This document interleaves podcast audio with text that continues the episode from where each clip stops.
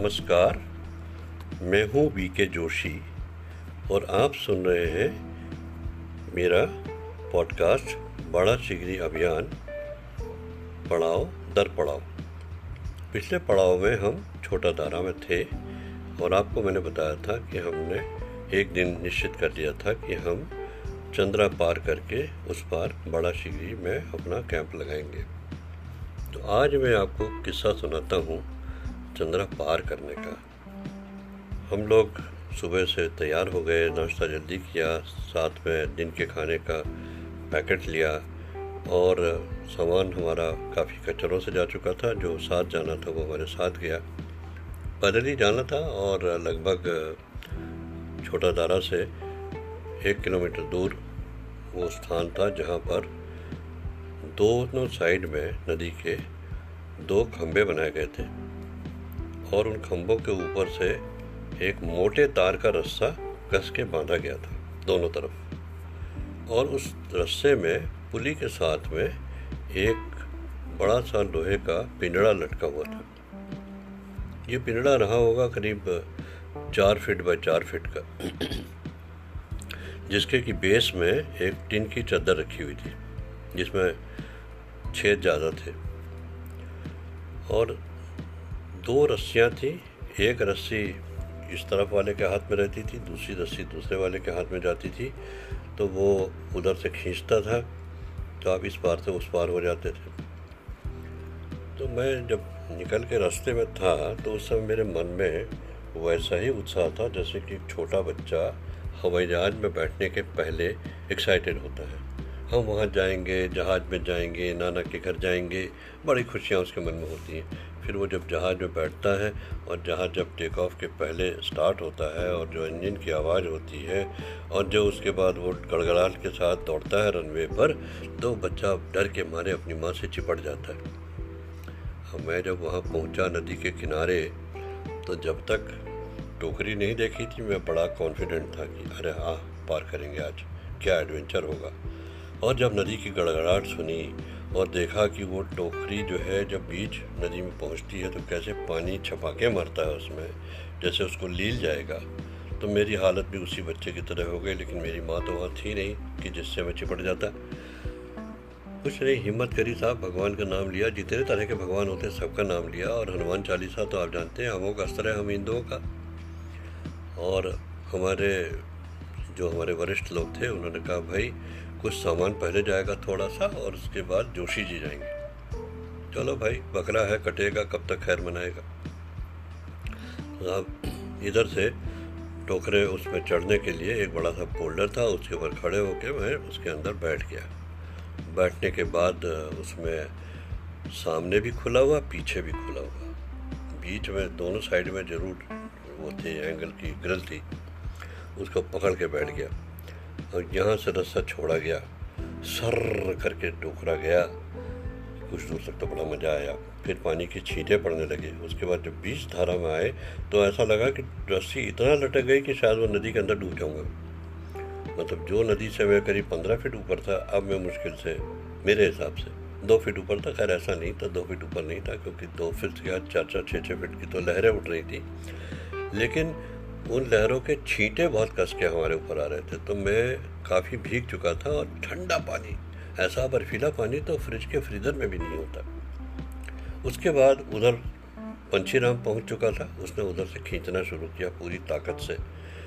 मैं देख रहा था कि रस्सी में अब ये जो झूला था, टोकरी, ये थोड़ा चढ़ाई पर थी तो काफ़ी उसको ज़ोर लगाना पड़ रहा था। और साहब खींचते खींचते खींचते वो बिल्कुल जब मैं उस पार आ गया, तब तो उसने टोकरी को हाथ से पकड़ लिया और बोला, सर, उतरिए। सर, कहाँ उतरे? सर की तो हालत ख़राब गिग्गी बंधी हुई। न रो सकते, न हंस सकते। खैर, साहब, हिम्मत करके नीचे देखा, वहाँ भी एक वैसे ही बोल्डर लगा रखा था उतरने के लिए, सहूलियत के लिए। तो साहब, पैर काँप रहे थे, उस बोल्डर पर रखा, बोल्डर भी भीगा हुआ था। और फिर कूद के उस पार चला गया। आह! क्या जान जान आई? मन में कहा कि अब जब तक काम ख़त्म नहीं होगा, दोबारा इस टोकरी में नहीं बैठूँगा। खैर साहब, ये तो ऊपर वाला जाने में कब बैठूँगा, कब नहीं बैठूँगा। फ़िलहाल उस दिन मेरी जान बच गई मेरे हिसाब से और मैं बहुत अपने आप को बड़ा भारी पहलवान फील करने लगा कि देखो कितना मुश्किल काम हमने कर लिया। फिर एक बार जब मैं आश्वस्त हो गया और अपने जो खच्चर वहाँ पर आए थे हमारा सामान ले जाने के लिए, उनके साथ चलने लगा। तो चलते चलते वो दो किलोमीटर की दूरी पता नहीं चली और नज़ारा देखते हुए सब तरफ़ का। तो वहाँ पर क्या होता है कि झूले से थोड़ा अपस्ट्रीम जाते हैं जब तो शिगरी स्ट्रीम, यानी जो बड़ा शिगरी ग्लेशियर से जो स्ट्रीम निकल रही है, हर ग्लेशियर से एक नदी निकलती है, आप जानते हैं, गंगा भी गंगोत्री से निकलती है इसी तरह से। तो बड़ा शिगरी से भी एक पतली नदी निकल रही है, बड़ा शिगरी स्ट्रीम, वो चंद्रा से जाके मिलती है। उस कॉन्फ्रेंस के बाद ये झूला लगा है। तो हम अब चंद्रा के बगल में नहीं चल रहे थे, शिगरी के बगल में चल रहे थे। ये भी साफ़ पतली थी, लेकिन आवाज़ इसकी भी बड़ी तेज़ थी। और उसी की दहाड़ों को सुनते हुए, लेकिन हाँ ये अच्छाई थी कि नदी के किनारे काफ़ी रेता भी थी, मिट्टी थी, कुछ घास भी हुई थी, कुछ बहुत अच्छे फूल खिले हुए थे। और वहीं पर मुझे एक ड्रिफ्ट ड्रिफ्ट वुड मिला जो मेरे पास आज भी सुरक्षित है। और मैं सोचता रहा कि इतना बड़ा लकड़ी की जड़ किस पेड़ की यही होगी, क्योंकि वहाँ कोई वनस्पति होती नहीं। लेकिन हाँ इस मौसम में यही तीन महीने का टाइम होता है जब छोटे छोटे फूल खिलते हैं ऑर्किड जैसे, लेकिन ऑर्किड नहीं होते। और ऐसी छोटी छोटी क्रैनबेरी जैसे आप जो क्रैनबेरी जूस पीते हैं जो उस, वो, उसकी झाड़ियाँ थी। ऐसे बहुत तरह तरह के वनस्पतियाँ थी। बहुत सारे फूल मैंने इकट्ठा किए, अपनी डायरी में रखता गया। फिर साहब, मैंने पूछा कि भाई, तंबू कहाँ लगेगा? तो हमारे साथ जो आदमी चल रहा था, उसने एक परकोटे की, परकोटा के किले की ओर इशारा किया। बोला, ये किला?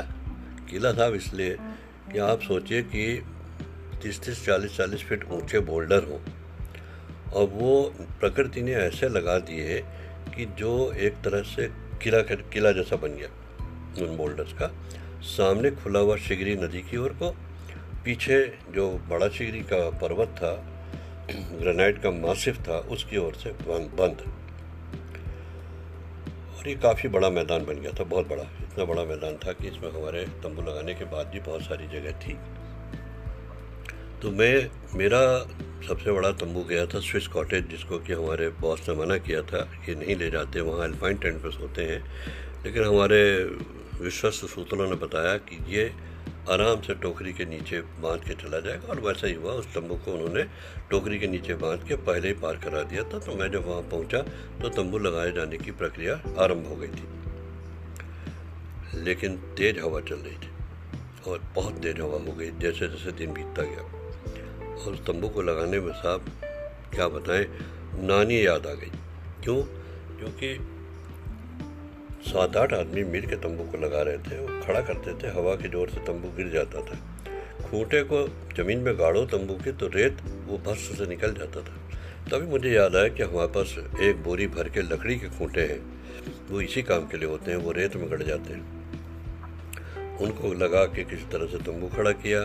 फिर हमारे पंछी राम महोदय जो हैं, उनको काफ़ी ज्ञान है इन बातों का। हमारे जितने भी ट्रंक थे वो सारे ट्रंक तंबू के मेरे पीछे के कमरे में, एक के ऊपर एक चिन के ट्रंक की दीवार बन गई पूरी, अभेद्य दीवार। उससे अंदर हवा आना भी बहुत कम हो गई। सामने एक कमरा होता है जो चिक का बना होता है। उस चिक वाले कमरे में उसने कुछ नहीं किया, बाहर की साइड से बड़े बड़े बोल्डर रखवा दिए ताकि चिक उड़ने न पाए और तंबू के जो फ्लैप होता है उसमें भी बोल्डर रखवा दिए। इस तरह से कुल मिला के हमारा बढ़िया सा सुंदर तंबू लग गया और उसमें हमारा बेड भी लग गया कैंप कॉट दो कैंप कॉट तक एक खुली जगह और यहाँ तो टेबल भी लगा लिया हमने क्योंकि हमारे पास जगह थी। और अंधेरा होते ही पेट्रोमैक्स जल गया, वो हाई ऑल्टीट्यूड पेट्रोमैक्स था जिसमें ऊपर का ढक्कन खोल दो तो इतनी गर्मी निकलती कि पूरा हमारा स्विच कॉटेज गर्म हो गया एयर कंडीशन हो गया था। और सामने किचन का तंबू और बाकी हमारे सा, साथियों के तंबू उनके अवसर टेंट थे वो वो टेंट कहते हैं। वो इससे थोड़ा छोटा होता है उसमें आगे पीछे पीछे एक कमरा होता है आगे नहीं होता। लेकिन वो भी इसी तरह से ऐसे लगाए गए कि हवा से असर ना पड़े।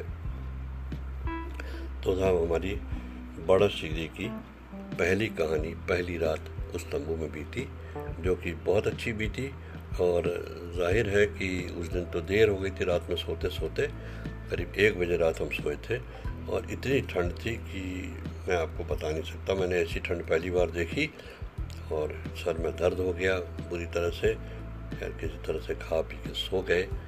फिर सुबह उठे, थोड़ा बहुत वर्णन में बड़ा सिगरी का आपको और सुनाऊँगा, आपके आनंद के लिए। थोड़ा इंतज़ार करिए, नमस्कार।